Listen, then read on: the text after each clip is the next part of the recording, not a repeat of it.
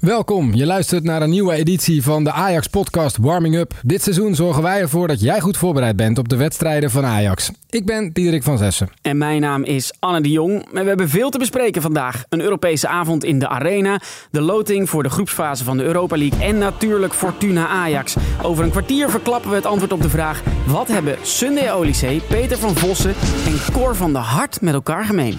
Olympique de Marseille. Brighton. AIK Athens. Hey, het is 1-0. Ja! Ja! 1-0! 1-0! Lekker 1-0! We nemen deze podcast op in de Johan Cruijff Arena op Transfer Deadline Day. Maar ook de dag na Ajax Ludo Gorets. Over die wedstrijd willen we het niet te lang hebben. De klus leek met een 4-1 overwinning in Bulgarije al geklaard. En dat straalde ook wel een beetje van het spel af. In een uitverkocht stadion kwam het aanvalspel eigenlijk nooit echt op gang. En in de tweede helft kwamen de bezoekers ook nog eens op een voorsprong. In de resterende half uur werd niet meer gescoord. Nou, ik zeg, Laten we gewoon maar gelijk de top 5 doen. Uh, en laten we dan meteen maar vooruitkijken ook. Want over uh, twee wedstrijden heeft Ajax natuurlijk wel gewoon gewonnen van Ludo Goretz. Het is door naar de groepsfase van de Europa League. En dus was het tijd om te loten. Ajax zat in pot 1, omdat het de afgelopen jaren veel punten heeft gepakt in Europa. Uit pot 2, 3 en 4 kwamen de volgende namen. Olympique de Marseille. Brighton. AIK Athens. The black and yellow team and champion from Greece, semi-finalist in 1977.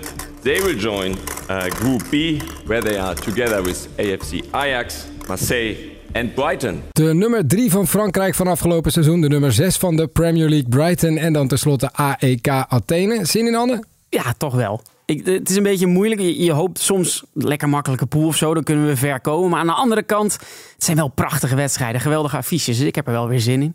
Uh, de laatste wedstrijd tegen AIK, die kan ik me nog wel herinneren. 3-0 en 0-2. Heb jij trouwens het optimisme gezien van Michel Abbing van nu.nl? Nee. Die uh, twitterde... Altijd als Ajax op AIK Athene stuit... haalt het minimaal de halve finale van een Europees toernooi. Dit soort optimisme hoor ik graag. Uh, de laatste tegen Olympique. Marseille, weet je dat nog? Nee, die, dat is nog voor mijn uh, Ajax-tijd. Ja, we gingen er uiteindelijk uit naar verlenging hier in eigen huis. Maar het was echt een hele spannende avond op 18 maart 2009. Een van de spannendste avonden die ik met Ajax Radio ooit heb meegemaakt. De eerste goal werd gemaakt door Ejong Eno. Zo klonk dat toen. Ze waren ze opnieuw in balbezit nu. Ze wordt dan een hele mooie bal naar Eno. Eno gaat hij scoren. 1-0. Ja! Ja! 1-0! 1-0! Lekker! 1-0! Ha, ik zat er dwars doorheen te juichen. Maar dat was jij inderdaad niet, Anne. Nee, inderdaad. Dat, dat was echt dus voor mijn tijd. Op nummer 4 staat Ajax-coach Maurice Stijn. Zojuist gaf hij een persconferentie ter voorbereiding op Fortuna Sittard Ajax. Maar hij heeft uiteraard ook al wat gezegd over de loting. Dit was zijn eerste indruk. Brighton is ja, bekend verhaal. Uh, vorig jaar nummer 6, uh, de verrassing. Um, krijgen alleen maar loftuigingen van onder andere Cardiola. Die vindt dat ze eigenlijk uh, tot de beste ploeg van Engeland behoren. Dat is een uitstekende tegenstander naar Olympique. Ja, dat, uh, dat zei ik net al. Traditioneel gewoon een, uh, een sterke ploeg. En dat zal ook daar een heksenketel worden. Is in het verleden ook gebleken. Ja, en AKT die stond natuurlijk met, met, met één voet in de, in de Champions League. zijn eruit gegaan uiteindelijk. Ja, en dat, ook daar dat zal een, een pittige loting worden. Maar ik kijk ook vooral naar mijn eigen ploeg. Wij moeten deze ploeg gaan ontwikkelen en dadelijk gewoon klaar zijn om, om deze potten te gaan spelen. Zes hele mooie avonden worden dat, denk ik, Anne. Op nummer 3 staan de toppers van de Ajax vrouwen. Vorige week vertelden we dat ze op bezoek gingen in Lyon voor een vriendschappelijke wedstrijd. En ik weet niet of je het internationale vrouwenvoetbal een beetje hebt gevolgd de laatste jaren, of eigenlijk decennia. Olympique Lyon is daar een absolute grootmacht. De succesvolste club van allemaal wereldwijd.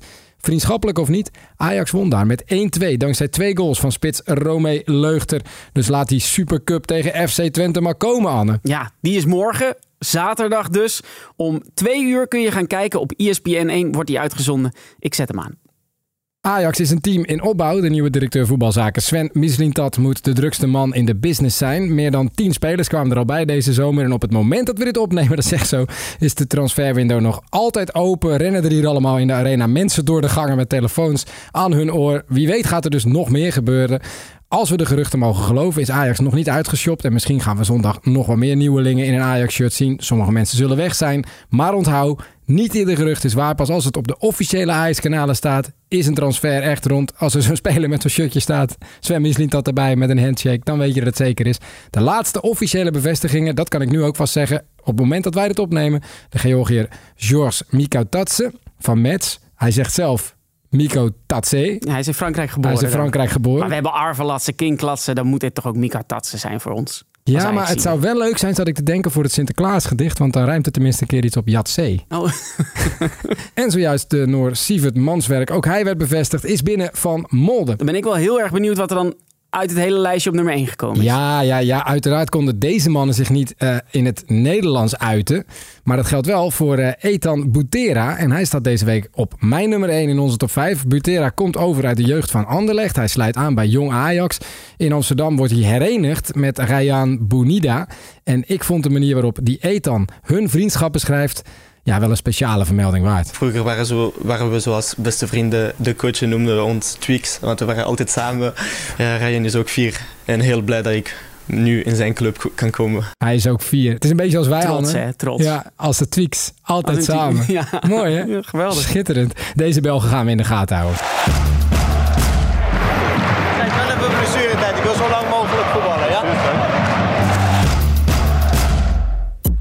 De noemer Ask Ajax zijn we op zoek naar de leukste vragen over ons aller Ajax. Een soort Willem Wever, maar dan over de mooiste club van de wereld. Deze week gingen we op zoek naar het antwoord op deze vraag van luisteraar Juri. Hij vroeg zich af waarom loopt de stadionklok in de arena nooit door bij het ingaan van blessuretijd?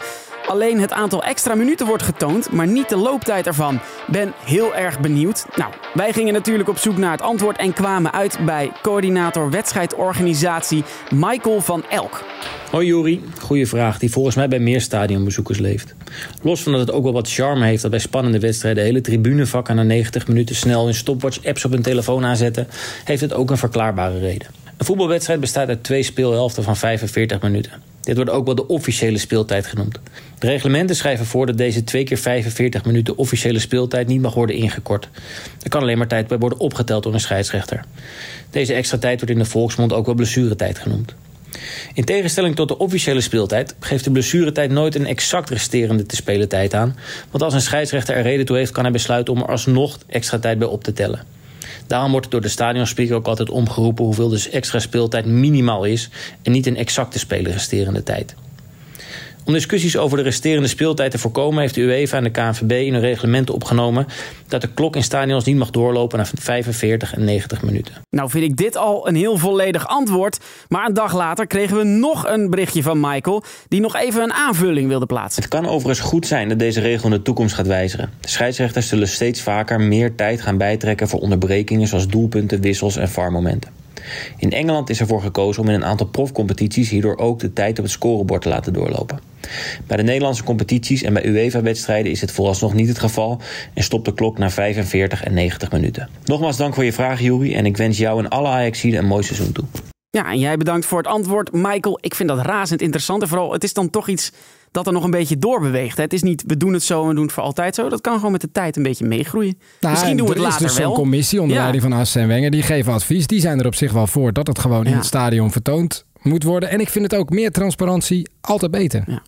Heb jij nou ook een vraag voor Ask Ajax? Stuur dan een mailtje naar podcast.ajax.nl. Luister je via Spotify, dan kun je de vraag ook stellen via de Q&A. De leukste vraag van de maand vonden wij van Niels Haandrikman over de favoriete maaltijden van de Ajaxide. Zijn shirt is inmiddels onderweg. Volgende maand weer een nieuwe winnaar. Dus stuur die vragen in podcast.ajax.nl. De wedstrijd waar we in deze podcast voor opwarmen is Fortuna Sittard Ajax. Hoe staat de tegenstander ervoor?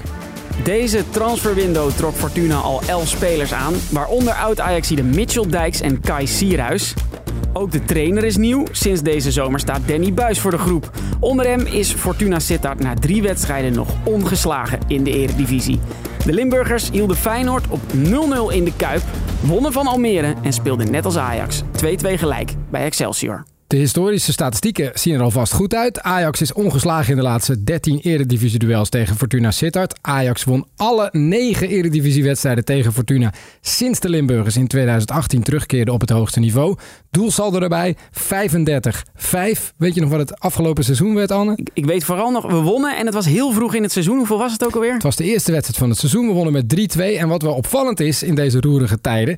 is dat alle spelers die toen scoorden tegen Ludo Goretz ook nog gewoon in de basis stonden. Taylor maakte de 1-1, Rens 1-2 en de 1-3 werd gemaakt door... Ajax weer in balbezit met Blind op eigen helft. Eh, die eh, vindt in het midden Bergwijn. Bergwijn steekt hem door richting Tadic. Tadic ziet hij bij de tweede paal Brobby. Brobby Oh, kan er een binnen lopen. En aanval. het is 1-3. Hele mooie aanval van Ajax. Ja, er is ook nog een leuk rijtje met spelers die voor beide clubs hebben gespeeld. Ik heb er een paar voor je op een rij gezet per schuurs. Jan van Halst, Kik Segers, Richard Snekes, Hans Erkens, Danny Hoese, Zian Fleming en Dennis Gerritsen. Nu Ajax zoveel nieuwe spelers heeft binnengehaald, is het natuurlijk spannend welke namen er zondag op het wedstrijdformulier zullen staan in Sittard. Steven Berghuis is er sowieso niet bij. Hij zit de laatste wedstrijd van zijn schorsing uit. Ook die andere Steven, Steven Bergwijn, viel tegen Ludo Goretz uit met een knieblessure. Dit zei Maurice Stijn over zijn situatie. Het was gisteravond helemaal niet goed. Het was vanmorgen iets beter. Dus het, eh, ja, we moeten dit afwachten. Ik ben natuurlijk geen dokter, maar ik heb begrepen dat, het, eh, dat wat dat betreft... dat we ons geen zorgen hoeven te maken dat hij er weken uit is. En daarmee ben je weer bijna helemaal bij als het om Fortuna Sittard Ajax gaat. Zondagmiddag om half drie wordt er afgetrapt in het, jawel, Fortuna Sittard Stadion. Want zo heet het gewoon, aan de Milaanstraat in Sittard. Bij Ajax Radio hoef je natuurlijk niks te missen. Schakel in via Tjoek, Ajax.nl of de Ajax-app. Abonneer je nu op deze podcast in je favoriete podcast-app.